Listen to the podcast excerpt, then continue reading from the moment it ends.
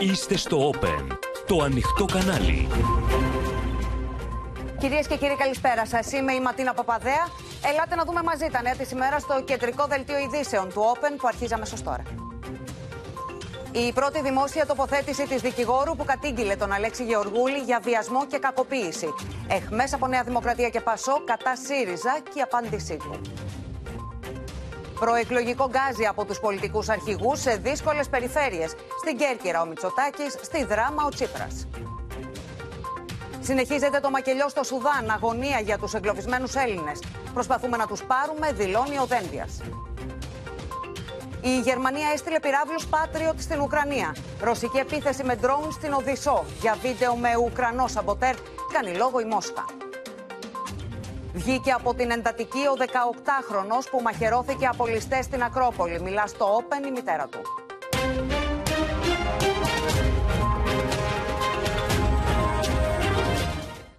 Σύνδεση με τις Βρυξέλλες και τη Μαρία Ρόνι για να δούμε όλα τα νεότερα. Μαρία, καλησπέρα. Τις τελευταίες ώρες υπάρχει ένα όργιο φημών, υπάρχουν πληροφορίες και για άλλες καταγγελίες σε βάρος του Αλέξη Γεωργούλη. Έτσι είναι, Ματίνα. Υπάρχουν ανεπιβεβαίωτες πληροφορίες που κυκλοφορούν για άλλες καταγγελίες κατά του Ευρωβουλευτή Αλέξη Γεωργούλη. Η πιο σοβαρή φαίνεται να είναι μια καταγγελία από ασκούμενη στο γραφείο του στο Ευρωπαϊκό Κοινοβούλιο και έχει να κάνει με σεξουαλική παρενόχληση ή σεξουαλική κακοποίηση. Δεν είναι ξεκάθαρο.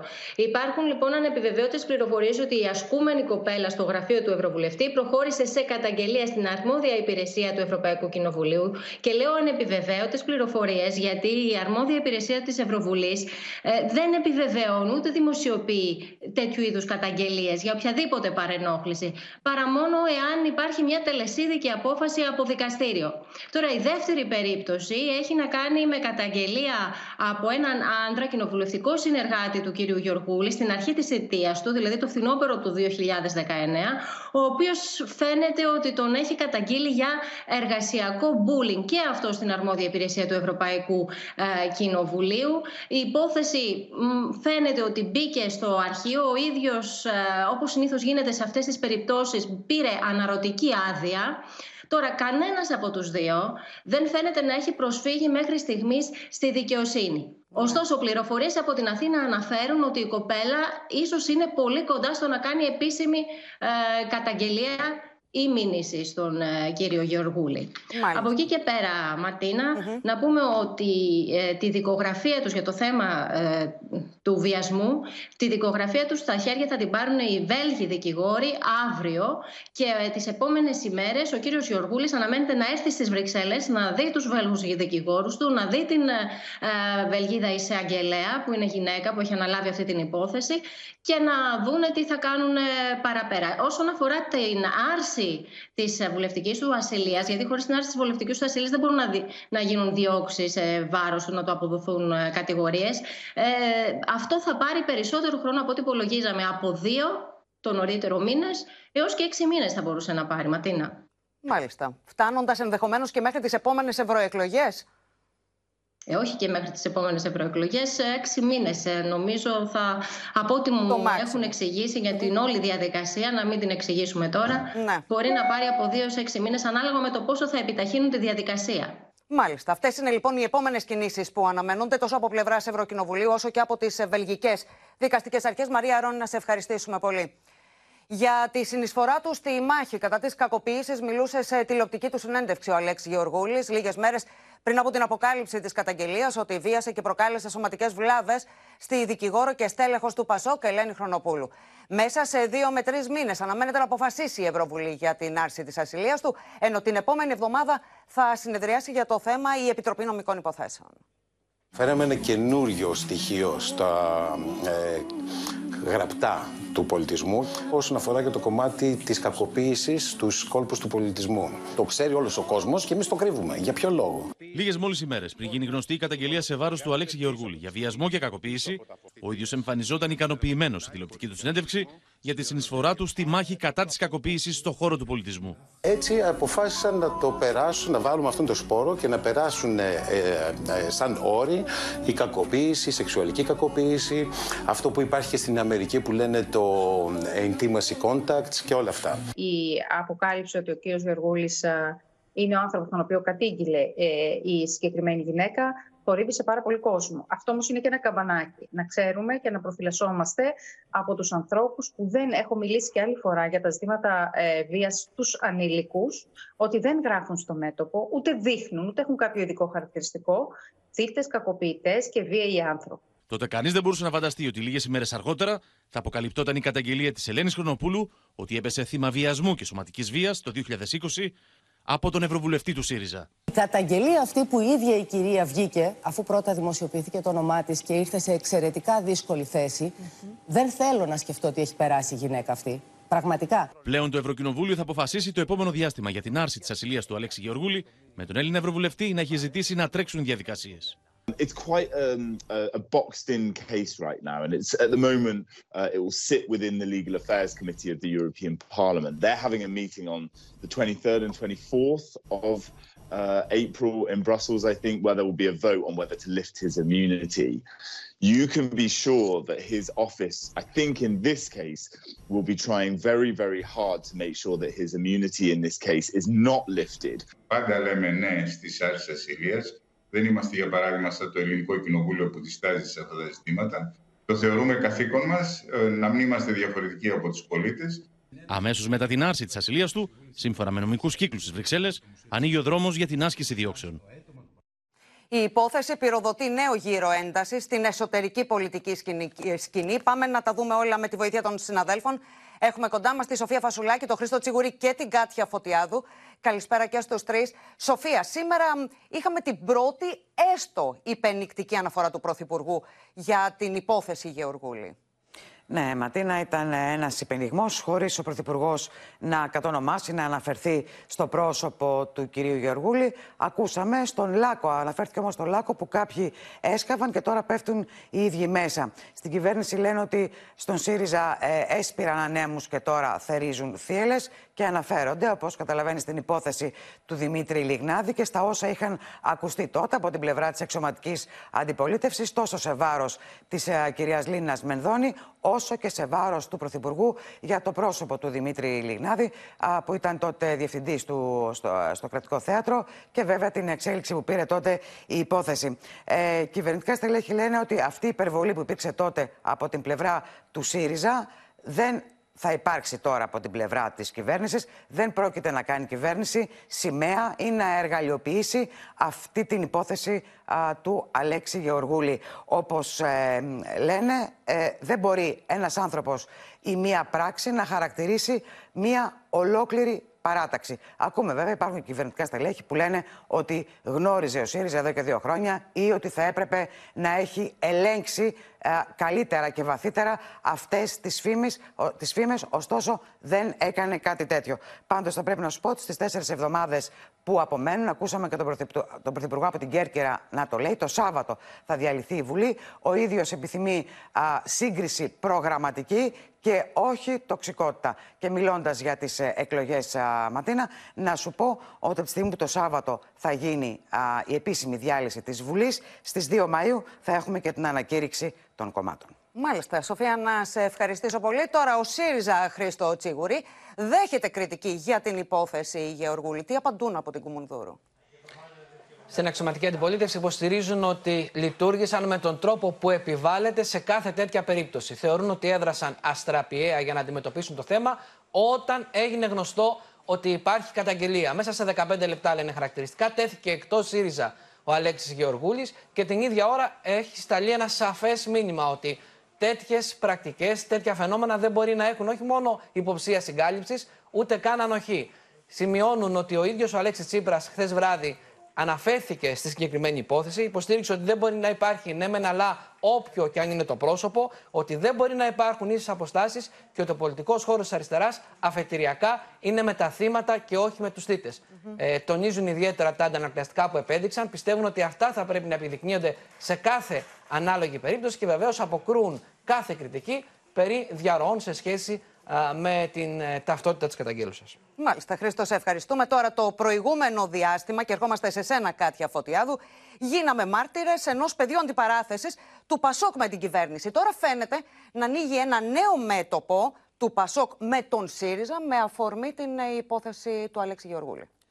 Ο πόλεμος που έχει ξεσπάσει ανάμεσα σε Χαριλάου, Τρικούπη και Κουμουνδούρου, όχι μόνο δεν λέει να κοπάσει, αλλά όπως φαίνεται φουντώνει ακόμη περισσότερο, καθώς πλέον η Χαριλάου Τρικούπη έχει βάλει στο στόχαστρό της υποψήφιους με τον ΣΥΡΙΖΑ, οι οποίοι υιοθετούν, όπως λένε, επέσχετα δημοσιεύματα του τύπου με στόχο, με στόχο το θύμα, την κυρία Ελένη Χρονοπούλου. Και πριν από λίγο έχουμε δήλωση του Δημήτρη Μάντζου, του εκπρόσωπου τύπου του Πασό Κινήματος Αλλαγής, ο οποίος αναφέρει ότι μετά τη διαρροή των προσωπικών στοιχείων του θύματος, μετά την επιχείρηση υποβάθμισης των εγκληματικών πράξεων, μετά την ενορχιστρωμένη πολιτική εκμετάλλευση μιας σοβαρής νομικής υπόθεσης, αποδεικνύεται ότι για τον ΣΥΡΙΖΑ το βαρέλι δεν έχει πάτο. Και συνεχίζει. Η υποψήφια βουλευτής, περιφερειακής σύμβουλος και μέλος του τομέα αθλητισμού του ΣΥΡΙΖΑ, Ζωή Βαρέλη Στεφανίδη, αναπαράγει και υιοθετεί στο Twitter κατάπτυστα και ψευδή δημοσιεύματα της εφημερίδας Μακελιό. Ρωτούμε λοιπόν τον κύριο Τσίπα προσωπικά τι άποψη έχει για όλα αυτά; Και καταλήγει η δήλωση του κυρίου Μάτζου με τη μορφή ιστερόγραφου. Α σβήσουν όσα προλαβαίνουν. Εξάλλου δεν περιμέναμε και τίποτα διαφορετικό. Ούτως ή άλλως δεν πείθουν κανένα. Όπως βλέπουμε λοιπόν, το μέτωπο καλά κρατεί μεταξύ Χαριλάου, Τρικούπη και Κουμουνδούρου με την ιστορία της υπόθεσης Γεωργούλη. Και οι τόνοι ανεβαίνουν. Κάτια Φωτιάδου, σε ευχαριστούμε πολύ. Λίγες μέρες πριν από την επίσημη προκήρυξη των εκλογών, με την επίσκεψη του Πρωθυπουργού στην πρόεδρο της Δημοκρατίας, οι πολιτικοί αρχηγοί περιοδεύουν στην περιφέρεια. Από την Κέρκυρα, ο Κυριάκος Μητσοτάκης επέμεινε στη θετική ατζέντα, την ανάπτυξη και τις επενδύσεις, ενώ ο Αλέξης Τσίπρας στην ακρίβεια και στο πρόγραμμά του για αύξηση μισθών και ρύθμιση χρεών. Στην Κέρκυρα βρίσκεται από το πρωί ο Κυριάκος Μητσοτάκης, ο οποίος επισκέπτεται τουριστικές υποδομές και χώρους πολιτισμού, προβάλλοντας το εργαλείο του Ταμείου Ανάκαμψης και των κονδυλίων που, όπως είπε, διαχέονται σε υποδομές και όχι σε κάποιους λίγους και ισχυρούς, όπως υποστηρίζει η εξωματική αντιπολίτευση. Οι προεκλογικές αναφορές δεν θα μπορούσαν να λείψουν από την παρουσίαση του προγράμματος για την περιφέρεια των Ιωνίων Νήσων. Οι πολίτες δεν θα μας ψηφίσουν για αυτά τα οποία κάναμε, αλλά θα μας εμπιστευτούν, πιστεύω, διότι διαπίστωσαν συνέπεια λόγων και πράξεων. Τηρήσαμε τον πυρήνα των προεκλογικών μας δεσμεύσεων, αλλά έχουμε ταυτόχρονα και σχέδιο, όχι μόνο για την επόμενη τετραετία, για την επόμενη δεκαετία, πώς θα αλλάξουμε τα Ιόνια και πώς θα αλλάξουμε ε, συνολικά την, ε, την πατρίδα μας. Ο Αλέξης Τσίπρας περιόδευσε χθες το Λαύριο, εξαπολύοντας επίθεση σε βάρος του Πρωθυπουργού για την ακρίβεια και την διεύρυνση των ανισοτήτων, όπως είπε. Ο πρόεδρος του ΣΥΡΙΖΑ μίλησε για το τρίπτυχο που θα εφαρμοστεί αμέσως μετά την εκλογή του στην κυβέρνηση. Αύξηση μισθών, μείωση τιμών και ρύθμιση χρεών είναι οι πρώτες κινήσεις. Το δίλημα αυτών των εκλογών, το έχω πει και άλλες φορές, είναι ένα, ε. Μητσοτάκης ή αλλαγή. Και αυτό το δίλημα δεν πρέπει να το θέτουμε μονάχα στους πολίτες που βρίσκονται στον ευρύτερο προοδευτικό χώρο. Πρέπει να το θέτουμε και στους κεντρώους και στους κεντροδεξιούς. Δεν τους απορρίπτουμε αυτούς τους πολίτες εμείς. Στην προγραμματική συμφωνία που προτείνει να γίνει αμέσως μετά την πρώτη κάλπη, αναφέρθηκε ο Νίκος Ανδρουλάκης, ο οποίος επιμένει σε πρόσωπα κοινής αποδοχής. Έχω πει ξεκάθαρα όλο τον οδικό χάρτη, κάτι που δεν έχουν κάνει οι πολιτικοί μας αντίπαλοι. Έχω πει επίσης ότι τα πρόσωπα τα οποία πρέπει να πρωταγωνιστούν αυτή την κυβέρνηση πρέπει να είναι κοινής αποδοχής. Δεν θα πω εγώ ποιος θα είναι ο πρωθυπουργός ή ο Υπουργός Εξωτερικών ή ο Υπουργός Οικονομίας, δηλαδή θα οι κορυφαίες θέσεις, θα είναι πρόσωπα κοινής αποδοχής που να μπορούν να εκφράσουν το περιεχόμενο της προγραμματικής συμφωνίας. Σε λαϊκή αγορά του Κολονού βρέθηκε το πρωί ο Κυριακό Βελόπουλος με εχμέ για την ακρίβεια. Συστήνω στον κυβερνητικό εκπρόσωπο, στον Πρωθυπουργό και σε όλους τους υπουργούς να περάσουν μια βόλτα από εδώ χωρίς φρουρά και χωρίς ματ. Θα δούνε πώς η ακρίβεια μαστίζει την αγορά, πώς τα πλατιά λαϊκά στρώματα δεν μπορούν να αγοράσουν τα αυτονόητα και τα απαραίτητα. Μόνο με τη ρήξη με τα συμφέροντα που υπηρετούν τυφλά η Νέα Δημοκρατία ΣΥΡΙΖΑ Πασόκ θα σταματήσουμε την καταστροφή από τα μόνιμα μνημόνια τα οποία κρεμάνε από πάνω μας σαν δαμόκλειο σπάθη κάθε φορά που αφουγκράζονται ότι ο λαός απαιτεί αλλαγή. Στο Σουδάν, κυρίες και κύριοι, μία ακόμα εκεχηρία έμεινε στα χαρτιά και οι εχθροπραξίες συνεχίζονται. Έλληνες που είναι εγκλωβισμένοι εν μέσω πυρών και σφοδρών εμφύλιων ταραχών κάνουν τα πάντα για να προστατευτούν και απευθύνουν έκκληση για βοήθεια. Ενώ το Υπουργείο Εξωτερικών είναι σε επικοινωνία με το Διεθνή Ερυθρό Σταυρό για την ιατροφαρμακευτική κάλυψη των δύο Ελλήνων τραυματιών. Στα ύψη είναι η αγωνία για τους δύο Έλληνες που νοσηλεύονται σε νοσοκομείο στο Σουδάν, το οποίο χτυπήθηκε με τις εχθροπραξίες μεταξύ παραστρατιωτικών και του στρατού να συνεχίζονται. Ασθενοφόρο επρόκειτο να τους μεταφέρει, αλλά σύμφωνα με τον Μητροπολίτη Νουβία Σάβα, οι επικοινωνίες σταμάτησαν. Σήμερα τους έχουν σε καλοσάκια στην είσοδο του νοσοκομείου. Ήταν να τους παραλάβει κάποιος στενοφόρο να τους φέρει εδώ, αλλά χάσαμε επαφή με το στενοφόρο. Δεν ξέρουμε τι έχει γίνει. Μαξιλάρια, ε, κάτω στο πάτωμα, κάπους σε γωνία του α, τείχου, ε, ούτως ώστε να μην υπάρχει τζάμι, να μην υπάρχει κάτι το οποίο μπορεί να πέσει αν ε, μας χτυπήσει καμία σφαίρα. Με μαξιλάρια σε όλα τα παράθυρα του σπιτιού του, ένας από τους δύο Έλληνες που παραμένει εγκλωβισμένος στο Σουδάν προσπαθεί να προστατευτεί από τα πυρά. Όπως λέει στο Open, η εκεχηρία που ανακοινώθηκε δεν τηρείται. Χαμός. Τι Παράει ο ένας τον άλλο από πίσω μου, ε, σαν τρελή είναι. Ο κύριος Νίκος, ο οποίος ζει 69 χρόνια στο Σουδάν, έχει υποβάλει μαζί με 73 ακόμη άτομα έτοιμα στο Υπουργείο Εξωτερικών για άμεσο απεγκλωβισμό από τη χώρα. Αν υπάρξει ένα οργανωμένο, μια οργανωμένη, πώς το λένε, κένωση, θα φύγω. Δραματική είναι η κατάσταση και για τους τέσσερις Έλληνες που παραμένουν εγκλωβισμένοι στη Μητρόπολη από το Μεγάλο Σάββατο μαζί με ακόμη 11 πιστούς. Έτσι είναι η κατάσταση από τα μεσάνυχτα. Δεν έχουν σταματήσει καθόλου έτσι. Όχι, δεν σταματάνε. Ο Πατριάρχης Αλεξανδρία και Πάση Αφρικής δήλωσε πως ο απεγκλωβισμός τους θα ολοκληρωθεί μέχρι αύριο, καθώς προς αυτή την κατεύθυνση γίνονται διπλωματικές ενέργειες. Έτσι λοιπόν μίλησα μαζί τους, ξέρουν το θέμα και νομίζω ότι δυναμικά θα βοηθήσουν για την επίλυση γιατί μην ξεχνάμε ότι το Σουδάν είναι μια γειτονική χώρα προς την Αίγυπτο και τους ενδιαφέρει πάρα πολύ. Ο Υπουργός Εξωτερικών είχε επικοινωνία με τον Αιγύπτιο ομόλογό του αλλά και τον πρέσβη της χώρας, προκειμένου να δοθεί η μεγαλύτερη δυνατή βοήθεια στους Έλληνες που είναι εγκλωβισμένοι στο Σουδάν. Ψάχνουμε για ένα παράθυρο ευκαιρίας να πάρουμε τους ανθρώπους μας από εκεί. Όμως το παρακολουθούμε πάρα πολύ στενά. Έχουμε δύο τραυματίες στο νοσοκομείο, δεν έχουν καταφέρει να χειρουργηθούν, είναι με παυσίπονα. Είναι μια κατάσταση εξαιρετικά δύσκολα. Το Ελληνικό Υπουργείο Εξωτερικών βρίσκεται σε συνεχή επικοινωνία με το Διεθνή Ερυθρό Σταυρό, προκειμένου να παρασχεθεί άμεσα η καλύτερη δυνατή ιατροφαρμακευτική βοήθεια στους δύο Έλληνες τραυματίες. Είδαμε στο ρεπορτάζ που προηγήθηκε το θρίλερ με τους Έλληνες τραυματίες. Πάμε να δούμε όλα τα νεότερα με τον Μίλτο Σακελάρη. Μίλτο, να ξεκινήσουμε από το ποια είναι η κατάσταση των δύο Ελλήνων τραυματιών. Σύμφωνα με πληροφορίες Ματίνα, οι δύο Έλληνες τραυματίες έχουν μεταφο... μεταφερθεί από το νοσοκομείο έξω από την ε, πόλη του Χαρτούμ. Ε, βρίσκονται, όπως ε, είπε πριν από λίγο, ο Μητροπολίτης Νουβίας Σάβας στο Open, στο σπίτι του ξαδέρφου του ενός εκ των δύο τραυματιών. Είναι καλά στην υγεία τους, ε, ειδικά ο ένας από τους δύο. Ο δεύτερος έχει θράψματα στα πόδια του και πρέπει να υποβληθεί άμεσα σε χειρουργική επέμβαση. Ήταν χαρακτηριστική η φράση του Μητροπολίτη στο Open. Μας είπε, νόμιζα πως ήρθε το τέλος. φανταστείτε πόσο δύσκολη ήταν η επιχείρηση απομάκρυνση των δύο Ελλήνων από το νοσοκομείο και τώρα είναι σε ένα πιο ασφαλές σημείο. Να πούμε ότι πριν από λίγο, σύμφωνα επίσης με πληροφορίες του Open, έπιασε φωτιά η οροφή της ε, Μητρόπολης. Εκεί έχει επέμβει ο στρατός του Σουδάν και προσπαθεί να την περιορίσει. Ήταν μια μικρή αιστεία, όπως ε, μας είπε ο Μητροπολίτης. Υπάρχει αγωνία και φυσικά όλοι αναρωτιούνται τι θα γίνει με τους Έλληνες οι οποίοι είναι εκεί και φυσικά με τον ένα από τους δύο τραυματίες, ο οποίος πρέπει να υποβληθεί άμεσα σε χειρουργική επέμβαση. Μάλιστα. Μίλτον, να σε ευχαριστήσουμε πολύ. Βυθισμένος στο χάος παραμένει το Σουδάν, λοιπόν, με τη χθεσινή 24ωρη εκεχηρία να αποδεικνύεται ξανά κενό γράμμα. Τουλάχιστον 270 άνθρωποι έχουν σκοτωθεί, ενώ σε απελπιστική κατάσταση είναι εκατομμύρια άμαχοι που ζουν χωρίς τρόφιμα, ρεύμα και νερό. Τέσσερα νοσοκομεία έχουν βομβαρδιστεί και ο ΙΕ καταγγέλει πως ένοπλοι έχουν επιτεθεί σε υπαλλήλους του οργανισμού, λαιλατώντας εγκαταστάσεις με προμήθειες. Πριν από λίγο, οι παραστρατιωτικοί ζήτησαν να υπάρξει 24ωρη κατάπαυση του πυρός. Παρά τη συμφωνία για 24ωρη κατάπαυση του πυρός ανάμεσα στις δύο αντιμαχόμενες πλευρές, οι εκρήξεις, οι βομβαρδισμοί και οι μάχες δεν σταμάτησαν ούτε λεπτό. Just 200 meters away from me, there was a blasting. Man.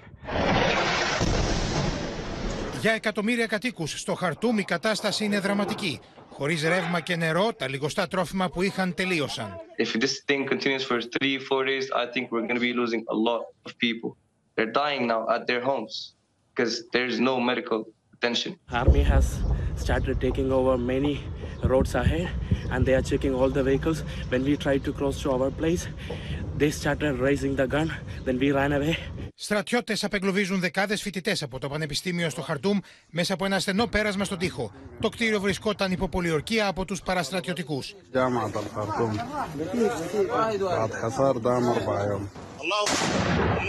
Οι νεκροί έχουν φτάσει τους 270. 2.600 είναι οι τραυματίες από τις εχθροπραξίες που συνεχίζονται για πέμπτο 24ωρο. Οι δρόμοι στο Χαρτούμ έχουν γεμίσει με σωρούς αμάχων που σκοτώθηκαν προσπαθώντας να βρουν καταφύγιο. Khartoum and other cities are now battlefields with tanks rolling through the streets and dead bodies strewn across pavements. Τουλάχιστον τέσσερα νοσοκομεία στο Χαρτούμ έχουν βομβαρδιστεί.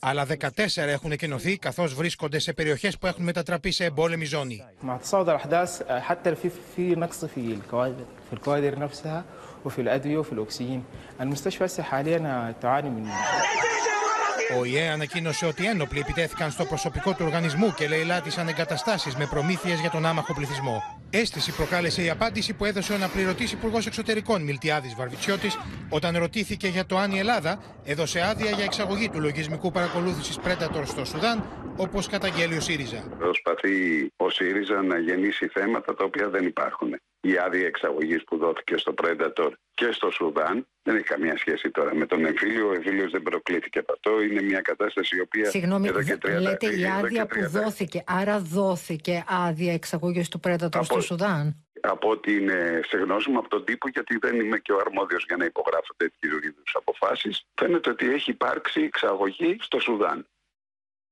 Εμπόλεμη κατάσταση και ανθρωπιστική κρίση που γεννούν φόβους για μεταναστευτικά κύματα. Με αυτά τα δεδομένα, ανοίγει ο δρόμος για ευρωπαϊκή χρηματοδότηση της επέκτασης του φράχτη στον Εύρο. Μετά την υπερψήφιση Μίνα Καραμίτρου σχετικής τροπολογίας του Ευρωπαϊκού Λαϊκού Κόμματος στην Ολομέλεια του Ευρωκοινοβουλίου.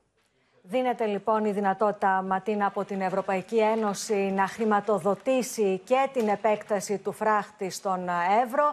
Ε, Επίσης, πολύ σωστά είπες, υπερψηφίστηκε σήμερα λοιπόν στο Στρασβούργο η τροπολογία του Ευρωπαϊκού Λαϊκού Κόμματος που επιτρέπει τη χρηματοδότηση αυτή.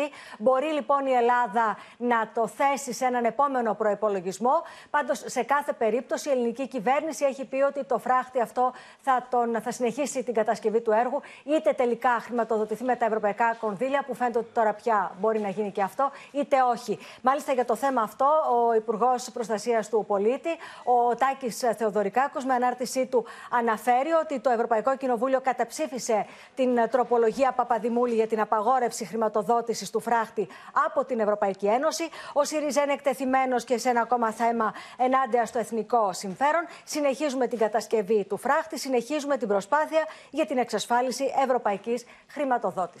Μάλιστα, Μίνα, να σε ευχαριστήσουμε πολύ.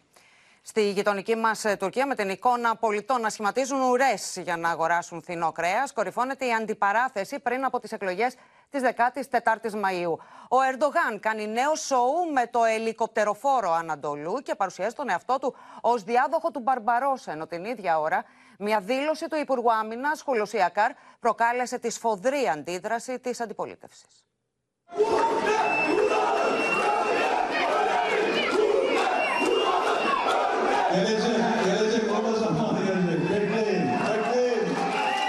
Ενώ η ένοπλη επίθεση στα γραφεία του καλού κόμματος της Μέρα Λαξενέρ είναι ενωπή, η δήλωση του Τούρκου Υπουργού Άμυνα Σακάρ πυροδότησε τη σφοδρή αντίδραση της αντιπολίτευσης με τα κόμματα της συμμαχίας να τους ζητούν εξηγήσεις. Ο Τούρκος πρόεδρος Ταγί Περντογάν επενδύει και πάλι στον εθνικισμό με το ελικοπτεροφόρο Ανατολού, παρουσιάζοντας τον εαυτό του ως νέο Μπαρμπαρόσα. uçak gemimizi daha da büyüteceğiz ve böylece denizlerdeki gücümüzü bizim çok daha artırmamız gerekiyor. İnşallah Barbaros'un torunları Barbaros'a layık olduğunu gösterecek. Ama 14 Mayıs'ta ben de vatandaşımdan Με την βροχή να μην τον πτωεί, ο Δήμαρχο Κωνσταντινούπολης σε κρέμη Μάμογλους σε προεκλογική ομιλία στράφηκε κατά του Τούρκου Προέδρου, βάζοντας στο τραπέζι τα πολιτικά διλήμματα της κάλπης. Bu bir seçim değil sevgili hemşerilerim.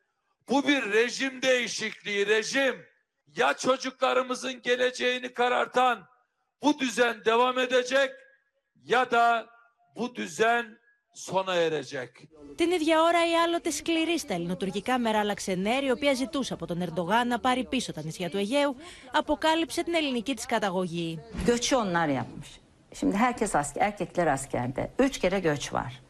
Mesela Drama'dan Gümülcine'ye İskeçe, İskeçe'ye iki göç var. Ondan sonra da Drama'dan, biz Dramalıyız, Drama'dan Türkiye'ye bir göç var. Yaşlılar kalmış, gençlerin hepsi askerde. Mesela annemin. Σε τελευταία δημοσκόπηση, το κόμμα του Ερντογάν προηγείται με 35,9% του Κεμαλικού κόμματο που ηγεί το Κιλιστάρογλου, το οποίο συγκεντρώνει το 29,8%. Παρά τις προεκλογικές υποσχέσεις Ερντογάν για την οικονομία, η κρίση έχει γονατίσει τους πολίτες οι οποίοι σχημάτισαν ουρές για να αγοράσουν φθηνό κρέας. Açlığın ne olduğunu biliyor musunuz siz? Bir şeylere ulaşamamanın ne demek olduğunu biliyor musunuz? Έχουμε συνδεθεί με την Κωνσταντινούπολη. Εκεί θα συναντήσουμε τη Μαρία Ζαχαράκη. Μαρία, καλησπέρα. Φαίνεται πως μετά την μήνυ αναβάθμιση των F-16, οι Ηνωμένες Πολιτείες επεφύλαξαν νέο δώρο στον Ερντογάν. Έτσι φαίνεται, Ματίνα. Μέσα σε δύο ημέρες, λοιπόν, οι Ηνωμένες Πολιτείες δείχνουν, τουλάχιστον όπως εδώ μεταδίδουν, ότι έδωσαν δεύτερο δωράκι. Το Ανώτατο Δικαστήριο των Ηνωμένων Πολιτειών ακύρωσε, λένε, την απόφαση κατώτερου δικαστηρίου που επέτρεπε αυτή η απόφαση τη δίωξη της τράπεζας Χάλκμαν στις Ηνωμένες Πολιτείες. Μάλιστα το πρακτορείο Reuters, το οποίο επικαλούνται εδώ τα τουρκικά μέσα, μετέδωσε την είδηση με τον τίτλο ότι το Ανώτατο Δικαστήριο των Ηνωμένων Πολιτειών δίνει άλλη μία ευκαιρία στην τουρκική Χάλκμαν να αποφασίσει αποφύγει τις ποινικές διώξεις. Οι δικαστές λοιπόν διέταξαν το δεύτερο εφετείο των Ηνωμένων Πολιτειών με έδρα το Μανχάταν να, να επαναξετάσει το αίτημα της Χάλπα, η οποία τι ζητά αυτή η τουρκική τράπεζα, ζητά να απορριφθεί η υπόθεσή της στα Αμερικανικά δικαστήρια. Να θυμίσουμε γιατί κατηγορείται, παραπέμφθηκε σε δίκη το 2019 επειδή φέρεται να χρησιμοποιεί σε εταιρείες βιτρίνες στο Ιράν προκειμένου να αποφύγει τις κυρώσεις των Ηνωμένων Πολιτειών. Και γι' αυτό το λόγο τα Αμερικανικά δικαστήρια έχουν επιληφθεί αυτής της υπόθεσης. Η ίδια η τράπεζα, βέβαια, να πούμε ότι δηλώνει αθώα ότι δεν έχει κάνει καμία απάτη και δεν έχει τρυπήσει, θα λέγαμε, το εμπάργκο των Ηνωμένων Πολιτειών στο Ιράν. Τώρα, από τις πρώτες αντιδράσεις εδώ στην Τουρκία, θεωρείται ήδη μία μικρή νίκη, όχι όμως αυτή η μεγάλη νίκη που είναι να κλείσει η υπόθεση. Οι Ηνωμένες Πολιτείες δίνουν με το σταγονόμετρο, θα λέγαμε, κάποια θετικά πράγματα στην Άγκυρα. Περισσότερο τα δίνουν αυτά ως ευχαριστώ, λένε εδώ, για την ένταξη στο ΝΑΤΟ της Φιλανδίας και για να δώσουν κίνητρα στην Άγκυρα προκειμένου να πει και το μεγάλο ναι στη Σουηδία, ανεξάρτητα βέβαια ποια κυβέρνηση θα είναι μετά τις εκλογές της 14η Μαου. Είτε είναι η τρέχουσα κυβέρνηση του Ερντογάν, είτε είναι η αντιπολίτευση. Δεν πρημοδοτούν δηλαδή μόνο τον Ερντογάν, άλλο αν ο Τούρκος πρόεδρος θα το χρησιμοποιήσει αυτό, θα το κεφαλαιοποιήσει όπως θα λέγαμε για να πει ότι να και στα F-16 υπάρχει εξέλιξη και σε μια άλλη υπόθεση σκάνδαλο. Ναι. Σήμερα πάντως ε, αρκετοί Τούρκοι αναλυτές έβλεπαν έως και καχύποπτα θα λέγαμε αυτά τα δωράκια των Ηνωμένων Πολιτειών γιατί θεωρούν ότι σημαίνουν παραχωρήσεις σε κυριαρχικά θέματα είτε στην Ελλάδα, είτε στη Συρία, είτε οπουδήποτε αλλού έχει εμπλακεί η Τουρκία. Μάλιστα. Θυμίζουμε πάντως ότι στην υπόθεση της Χαλκμπάνκ εμπλέκεται ο γαμπρός του Ερντογάν, άρα με έναν τρόπο ο ίδιος ο Ερντογάν και καταλαβαίνουμε τι θα γινόταν αν ε, θα μπορούσε να οδηγηθεί σε δίκη. Να σε ευχαριστήσουμε πολύ Μαρία Ζαχαράκη. Τώρα, κυρίες και κύριοι, ο Ισμαήλ Χακί Πεκίν, πρώην αρχηγός πληροφοριών του Γενικού Επιτελείου Τουρκίας, σχολιάζει το πράσινο φως που έδωσαν οι ΗΠΑ για το κοίτ εξυγχρονισμού των F-16. Ούτε λίγο ούτε πολύ λέει πως πρόκειται για παζάρι που είναι σε εξέλιξη. Bunun karşılığı eğer böyle devam ederseniz biz size şunları da veririz diyorlar ve büyük ihtimalle seçime de e, yönelik bir şey. E, yani e, seçimde e, seçime yönelik e, tabii mevcut iktidara mı yoksa muhalefete mi bu konuda e, çağrı yapıyorlar bilemiyorum. Ama e, sonuç olarak seçim sonucunda seçim sonucunda e, ortaya çıkacak duruma göre bu uçakları e, uçakları verebilirler veya e, vermeyebilirler. Ona bakmak lazım ama Στις 14 Μαου στείνονται οι κάλπες στην Τουρκία. Την Πέμπτη όμως, πάμε στον Παντελή Βαλασόπουλο, αρχίζουν να ψηφίσουν στα προξενία οι Τούρκοι της ε, Γερμανίας, ε, Παντελή, η ψήφος των οποίων ενδεχομένως να κρίνει και τις εκλογές.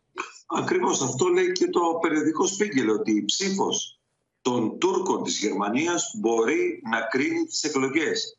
Είναι ματίνα 1,5 εκατομμύριο Τούρκοι που έχουν δικαίωμα ψήφου στη Γερμανία. Μιλάμε για ένα πάρα πολύ μεγάλο ποσοστό. Για το λόγο αυτό και οι Τούρκοι πολιτικοί βεβαίως έχουν αρχίσει να κάνουν την, ε, την, ε, την εκστρατεία τους στη Γερμανία. Μάλιστα το CHP είπε ότι όντως οι Τούρκοι της Γερμανίας μπορεί να κρίνουν αυτές τις εκλογές.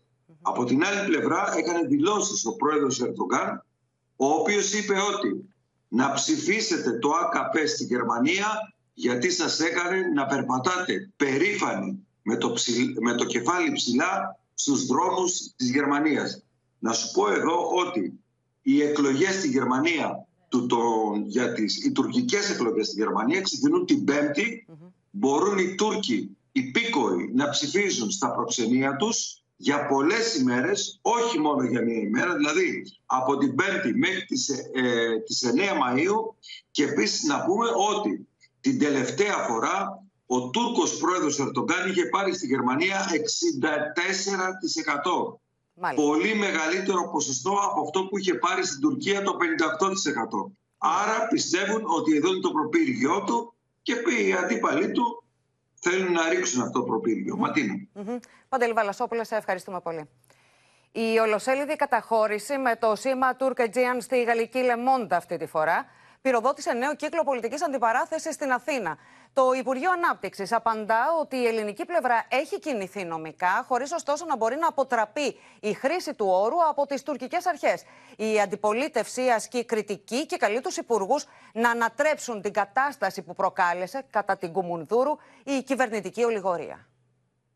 Με αυτή την ολοσέλιδη καταχώρηση στη γαλλική εφημερίδα Le Monde, ο τουρκικός οργανισμός τουρισμού για δεύτερη φορά μετά από ανάλογη καταχώρηση στους New York Times επιχειρεί να παρουσιάσει σε μέσο διεθνούς απήχησης ως τουρκική τη θάλασσα του Αιγαίου. Στη ΜΕΝ Ευρώπη η Τουρκία νομίμως χρησιμοποιεί το σήμα Τουρκοτζίαν και εμείς έχουμε κάνει αίτηση ανακοπής για να το σταματήσουμε. Στη ΔΕ Αμερική παρανόμως χρησιμοποιεί τον όρο Τουρκοτζίαν. Διαφήμιση έβαλε και στην Αμερική, New York Times και στην Ευρώπη. Η διαφήμιση, προσπαθώ να σας εξηγήσω, είναι άσχετη με το σήμα. Η αξιωματική αντιπολίτευση πάντως ασκεί κριτική για ολιγορία, ενώ κάποιες αναφορές του Υπουργού έδειξαν προς το Υπουργείο Εξωτερικών όταν ερωτήθηκε αν έγινε παρέμβαση από την Αθήνα σε διεθνή μέσα ώστε να μην δέχονται ανάλογες καταχωρήσεις. Θα μπορούσε το Υπουργείο Εξωτερικών να κάνει κάτι τέτοιο. Σίγουρα δεν μπορεί το Υπουργείο Ανάπτυξης, δεν έχει αρμοδιότητα. Δεν μπορώ εγώ να στέλνω επιστολές στο εξωτερικό. Εμένα η αρμοδιότητα μα να στα σύνορα. Εδώ ναι. πολύ απλά. Όμως δεν ξέρω, δεν θα κατηγορήσω το Υπουργείο Εξωτερικών εδώ, δεν ξέρω αν αυτό θα έχει κάποιο είδους αποτέλεσμα. Οι ανήξεροι υπουργοί της κυβέρνησης της Νέας Δημοκρατίας εξακολουθούν να κάνουν μπαλάκι τις ευθύνες τους που άφησαν την Τουρκία να διαφημίζεται με το σήμα Τουρκετζίαν. Ενώ σήμερα δημοσιεύεται η διαφήμιση της με αυτό το σήμα στην εφημερίδα Λεμόντ. Η κυβέρνηση ανεύθυνων της Νέας Δημοκρατίας οφείλει να κάνει τα πάντα για να ανατρέψει την κατάσταση αυτή που άφησε να δημιουργηθεί με δική της ευθύνη. Οι αναφορές κατά της Ελλάδας για το σήμα Τουρκετζίαν είναι συνεχείς εδώ στον τουρκικό τύπο. Θεωρούν ότι η Ελλάδα προσπαθεί να εμποδίσει την Τουρκία στο να κατοχυρώσει με δίπλωμα ευρεσιτεχνίας το εμπορικό σήμα Τουρκετζίαν, το οποίο η Άγκυρα χρησιμοποιεί στη διαφημιστική της καμπάνια στις Ηνωμένες Πολιτείες αλλά και σε πολλές χώρες της Ευρωπαϊκής Ένωσης. Deprem sonrasında Türkiye ile dayanışma sergileyen Yunanistan Ege konusunda bir rahatsızlığını yeniden ortaya koydu. Türkiye'nin turizm reklamlarında kullandığı Türkiye'cin yani Türk Egesi markasından rahatsız. Atina yönetimi Türkiye'nin patent almasını engellemek için ABD merkezli bir hukuk firmasıyla anlaşma imzaladı. Σε δύο με δυόμιση χρόνια υπολογίζει ότι θα γίνει δίκη για το σκάνδαλο διαφθοράς στο Ευρωκοινοβούλιο ο Βέλγος δικηγόρος της Σέβα Καηλή που μίλησε αποκλειστικά στο Open. Μέχρι τότε ο Σβέν Μαρή εκτιμά ότι θα γίνουν πιο ελαστικοί οι αυστηροί περιοριστικοί όροι που έχουν επιβληθεί στην πρώην Αντιπρόεδρο του Ευρωκοινοβουλίου, η οποία, όπως λέει ο ίδιος, θα μιλήσει όταν ολοκληρωθεί η έρευνα. Est-ce qu'elle a un message qu'elle voudrait que vous transfériez au public, peut-être; Je pense que l'heure n'est pas venue euh, pour l'instant de, de, de, de, transférer des messages au public. Je pense qu'il y a un moment euh, où Madame Kaili parlera de ce qui s'est passé, de ce qui se passe. Mais je pense que le moment n'est pas venu maintenant. Je pense qu'il faut encore attendre la fin de l'instruction. Euh, c'est une instruction qui, qui, qui, qui, est secrète. Quand pensez-vous que le procès aura lieu? C'est une bonne question. 4 ans 5 ans? Euh, Ça, je trouve loin, mais, mais en, tout cas, euh, en tout cas, deux ans, deux ans et demi, je suis. Avant que nous, nous avons un procès au fond, oui, je pense qu'il faudra deux ans. Et en attendant, qu'est-ce qu'il va se passer avec les enquêteurs? Avec? Avec, les, les, avec Mme Kaili, par exemple. Avec Mme Kaili, ben, je pense qu'à un moment ou un autre, comme je vous le disais, il y aura une libération sous condition. Mme Kaili va pouvoir aller retravailler. Euh, et, c'est, encore une fois, euh, Mme Kaili mérite, comme tout un chacun, de la présomption d'innocence. Aujourd'hui, euh, cette présomption d'innocence par une certaine presse a été euh, fortement bafouée, violentée. Et il faut rappeler à une certaine presse qui, qui, écrit avec un encre qui est. Je ne sais pas d'où est le sponsor de cette encre de ces certains journalistes, mais accabler les gens euh, de telle manière avec des accusations euh, qui sont non fondées, c'est des choses très graves. Dans un pays, dans un état de droit, dans un état démocratique, c'est très grave. Quand même, elle, euh, la police a trouvé dans son appartement 600 000 euros. Oui, mais dans son appartement, elle ne vivait pas seule. Il s'engage à dire la vérité. Alors moi, j'ai surtout l'impression avec M. Panzeri qu'il dit sa vérité, qu'il ne dit pas toute la vérité, et surtout qu'il protège les gens qui l'entourent. Oui. C'est mon humble avis. La police fera son enquête. Je pense que dans ce dossier-ci, tout n'est pas encore dit. Et il y aura éventuellement des évolutions dans les courants des semaines et des mois à venir. Με σοβαρά τραύματα συνεχίζει να νοσηλεύεται ο 18χρονος που έπεσε θύμα ανήλικων ληστών στην περιοχή της Ακρόπολης. Ο ίδιος μιλώντας στο Open τονίζει ότι νιώθει τυχερός ενώ η μητέρα του ξεσπάγει την αιματηρή επίθεση σε βάρος του παιδιού της. Τα τραύματα ήταν εγκληματικά, μας, μας το είπαν οι γιατροί. Δεν γίνεται να βγαίνουν τα παιδιά μας μια βόλτα και να γυρίζουν σφαγμένα. Η μητέρα του νεάρου που μαχαιρώθηκε στην κοιλιά και στο λαιμό από ανήλικους ληστές ξεσπά και θυμάται τα πρώτα λόγια του γιού της μόλις την αντίκριση στο νοσοκομείο. Συγκινούμε ήτανε. Μαμά, συγγνώμη. Εννοούσα την ταλαιπωρία, το άγχος μου, της στεναχώρια. Ο νεαρός μαθητής, παρότι έχει αποσωληνωθεί και έχει πλήρη διάβγεια, δεν είναι ακόμα σε θέση να δώσει περισσότερες λεπτομέρειες για την επίθεση που δέχθηκε αργά το βράδυ της Δευτέρας. Ο 18χρονο, λίγο αφότου βγήκε από την εντατική, αναγνωρίζει μιλώντας στο Open πως στάθηκε τυχερός καθώς τα χτυπήματα που δέχθηκε θα μπορούσαν να του έχουν αφαιρέσει την ζωή. Ήμουν τυχερός μέσα σε όλη αυτή την ατυχία. Ευχαριστώ τους φίλους μου που με βοήθησαν και ήταν κοντά μου. Δεν μπορώ να πω ακόμα κάτι για εκείνο το βράδυ, δεν είμαι καλά. Ευχαριστώ τους γονείς μου και τους γιατρούς του νοσοκομείου. Το μόνο που θέλω είναι να γυρίσω σπίτι. Ο γιος μου ήταν με τους φίλους του, κάνανε βόλτες, μιλάγανε για το καλοκαίρι. Τους ε, προσεγγίσανε ζητώντας ε, τσιγάρο. Είπαν τα παιδιά δεν καπνίζουμε, δεν έχουμε και μετά πήγαν κατευθείαν ο ένας δηλαδή που πήγε κατευθείαν με το μαχαίρι στο, στο Δημήτρη. Προσπάθησε απλά να ξεφύγει. Δεν αντέδρασε. Σε βάρος του ανήλικου που παραδέχθηκε ότι μαχαίρωσε τον 18χρονο, ασκήθηκε ποινική δίωξη για απόπειρα ανθρωποκτονίας, ενώ τόσο εκείνος όσο και ο ανήλικος συνεργός του κατηγορούνται για ληστεία, παράνομη οπλοφορία και οπλοχρησία. Τα νεότερα στοιχεία από την υπόθεση θα μας δώσει ο Γιάννης Ρίγος. Γιάννη, τι υποστήριξε ο 17χρονος που συνελήφθη και κατηγορείται για την επίθεση; Ματίνα, ο 17χρονο δράστης είπε στους ε, αστυνομικούς ότι τον συνεργό του τον γνώρισε μία ημέρα πριν από την αιματηρή επίθεση ε, σε βάρος του 18χρονου στην ε, πλάκα. Που για να του πάρει ένα τσαντάκι δεν δίστασε να τον μαχαιρώσει στον λαιμό και την κοιλιά. Τώρα, ο ανήλικος δράστης περιέγραψε στους αστυνομικούς με κάθε λεπτομέρεια πώς αποφάσισαν να πάνε στην, με τον συνεργό του στην περιοχή της Ακρόπολης, αλλά και πώς έφτασε στο σημείο να τον μαχαιρώσει. Ενώ αμέσως μετά το αιματηρό περιστατικό είπε στους αστυνομικούς αστυνομικού με απόλυτη ψυχραιμία ότι έφυγε από το σημείο παίρνοντας το μετρό, πήγε στο σπίτι του και έβγαλε τα ρούχα του, τα οποία μπορούμε να τα δούμε και στις σχετικές φωτογραφίες. Αυτά είναι τα ρούχα που φορούσε την ώρα της επίθεσης. Τα έβγαλε στο, στο πλυντήριο για να αφαιρέσει τα ίχνη, επειδή είχαν, ε, ήταν αιματωμένα. Πάμε να δούμε και την ε, σχετική κάρτα, το τι υποστήριξε ο 17χρονο. Είδα ξαφνικά μπροστά μου κάτι παιδιά και εκείνη τη στιγμή αποφασίσαμε να τους αρπάξουμε τα τηλέφωνα. Έβγαλα ένα μαχαίρι που είχα στο παντελόνι μου και και έβαλα το μαχαίρι στην κοιλιά του και του είπα να μου δώσει το κινητό του. Του τράβηξα το τσαντάκι και όταν είδα και εκείνος ότι με έσπρωξε, τον μαχαίρωσα δύο φορές το λαιμό και την κοιλιά. Εγώ μπήκα στο μετρό και πήγα στο σπίτι μου. Δεν είπα σε κανέναν τίποτα τι είχε συμβεί και έβαλα τα ρούχα μου στο πλυντήριο. Ζητώ συγγνώμη, δεν ήθελα να τον χτυπήσω. Να θυμίσουμε ότι την Παρασκευή ο 17χρονο θα οδηγηθεί στον ανακριτή για να απολογηθεί. Μάλιστα, Γιάννη, σε ευχαριστούμε πολύ. Στην υπόθεση της τραγωδίας των Τεμπών, κλείσει σε απολογία νέων κατηγορουμένων να ετοιμάζεται να στέλνει ο εφέτης ανακριτής. Την ίδια ώρα, οι δικηγόροι των τραυματιών και συγγενών θυμάτων ζητούν από τους δικαστικούς λειτουργούς επιτάχυνση των διαδικασιών για απόδοση δικαιοσύνης.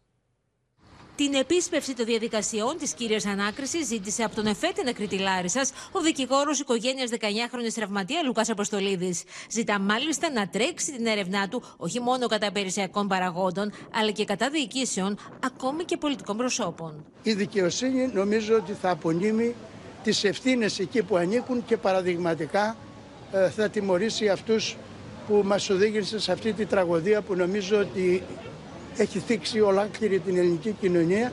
Γι' αυτό λοιπόν το μήνυμα των πελατών μου είναι πολύ απλό και αληθινό. Μην ξεχνάτε τα τέλη.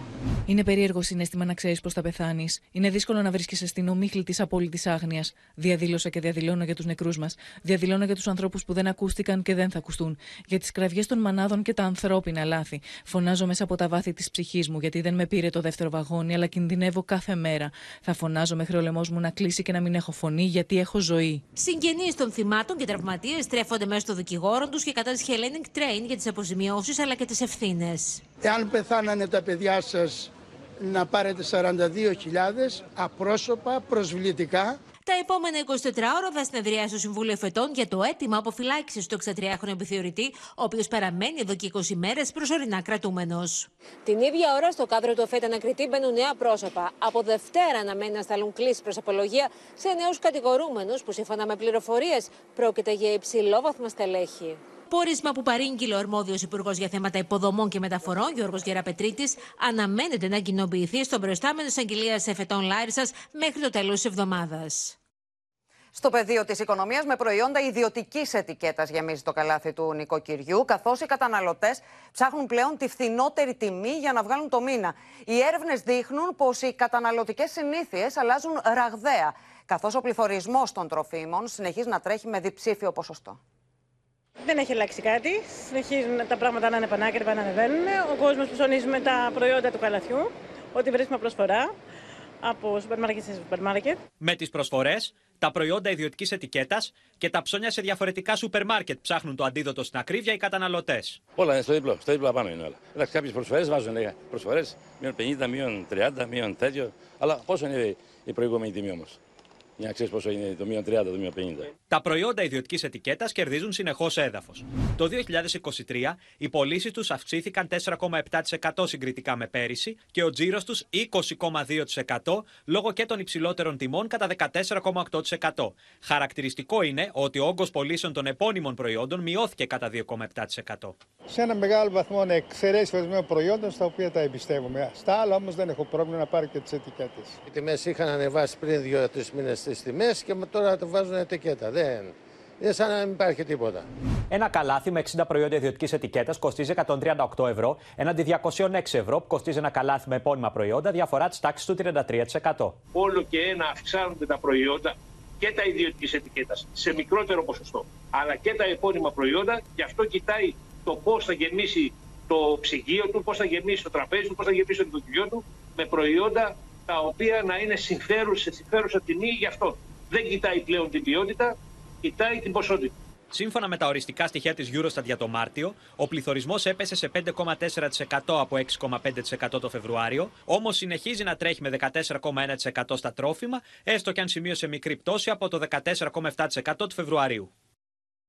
Θετικά είναι την ίδια ώρα τα νέα από την εκτέλεση του προπολογισμού για την ελληνική οικονομία. Κοντά μας είναι ο Στέφανος Σίσκο και θα μας πει περισσότερα, Στέφανε. Καλησπέρα, Ματίνα. Έχουμε σημαντική αύξηση στα φορολογικά έσοδα, όπως θα δούμε κατευθείαν στην πρώτη μας κάρτα. Τα φορολογικά έσοδα το πρώτο τρίμηνο του 2023 ε, είναι ανεβασμένα κατά 1,5 δισεκατομμύριο πάνω από το στόχο. Το σύνολό τους ήταν στα 13,68 δισεκατομμύρια ευρώ. Αυτό οφείλεται κατά κύριο λόγο στην υπεραπόδοση του ΦΠΑ και του φόρου εισοδήματος και κατά δεύτερο λόγο στην παράταση που δόθηκε στα τέλη κυκλοφορίας, κάποιο κομμάτι εκ των οποίων πληρώθηκε στο πρώτο δίμηνο του 2023. Αυτή η υπέρβαση τώρα στα φορολογικά έσοδα αλλά και η γενικότερη δημοσιονομική εικόνα έφερε πρωτογενές πλεόνασμα, όπως θα δούμε στη δεύτερη μας κάρτα, 3 δισεκατομμύρια ευρώ. Ο στόχος ήταν μόλις 28 εκατομμύρια. Όπως μας εξηγούν τώρα αξιωματούχοι του Οικονομικού Επιτελείου, ένα κομμάτι από αυτή την επέμβαση θα εγγραφεί στο 2022 και αυτό είναι σημαντικό, γιατί μπορεί το 2022 να κλείσει είτε με μηδενικό έλλειμμα, είτε με οριακό πλεόνασμα. Ενώ είχαμε υπολογίσει έλλειμμα στο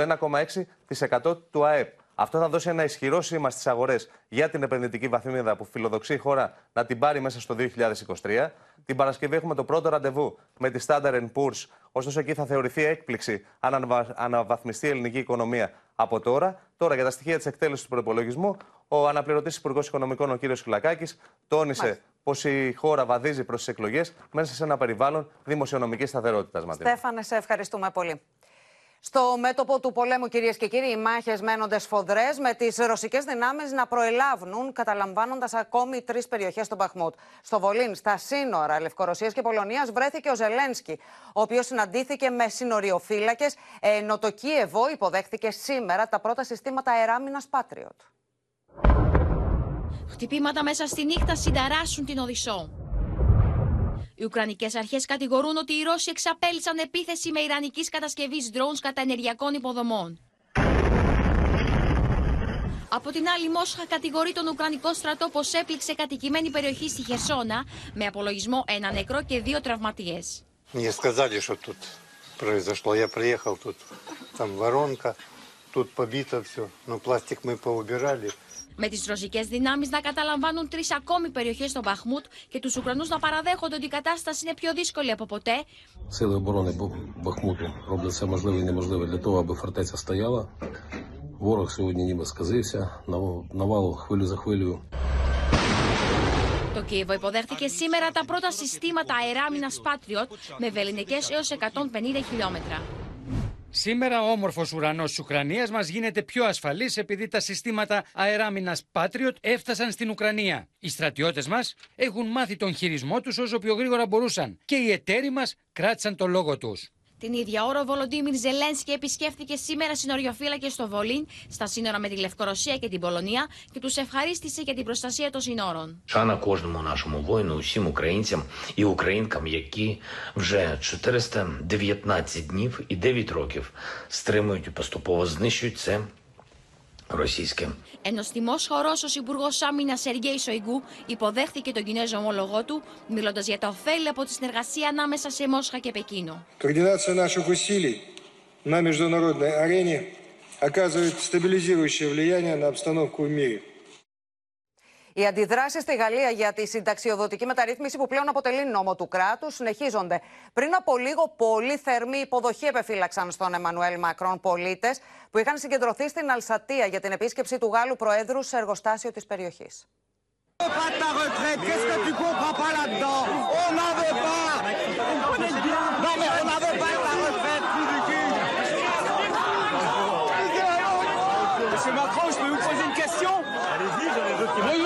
Juste euh, savoir euh, que Cyril Hamin a un président qui a un gouvernement aussi corrompu. Alors je me suis dit, il faut pas louper ça. Ne dites pas ça, c'est Bah pas alors, euh, Vous avez beaucoup de gens qui ah, Vous avez un gouvernement corrompu. On n'a jamais vu un président oh, avoir un gouvernement aussi corrompu que le vôtre. Ouais, non, non, il n'y a pas d'être gentil. C'est la réalité. C'est la réalité. Parce que vous nourrissez des Mais idées vous qui ne sont savez, pas justes, monsieur. un beau jour, c'est Non, vous, monsieur. vous allez retomber. Vous allez retomber. J'ai fait du bien, je sais où je retournerai. Eh ben, ah oui, ça, Et vous vous retournerez inquiétez ça, pas. j'en suis Mais certain ne- aussi. Non, ne véhiculez pas cette image. Ah si, si, Parce si, que c'est avez vous beaucoup qui de véhiculez gens- cette image. Vous avez beaucoup C'est de vous gens qui donnent de Vous leur avez temps. des ministres corrompus. Ne dites pas ça sur les ministres, voyons. Ah si, vous le savez Les très bien. ministres, les parlementaires, Vous savez c'est très aussi bien. parce qu'ils s'engagent. Et vous allez bientôt tomber, vous allez voir. Ah, vous allez tomber dehors. Και στο σημείο αυτό ολοκληρώθηκε το κεντρικό δελτίο ειδήσεων. Μείνετε στο Open. Αμέσως μετά ακολουθεί η καθημερινή σειρά Η δική μας οικογένεια. Και στις 9 μην χάσετε την ξένη ταινία Νύφες σε πόλεμο με την Γκέιτ Χάντσον και την Αν Hathaway. Κυρίες και κύριοι, από όλους εμάς, καλό βράδυ.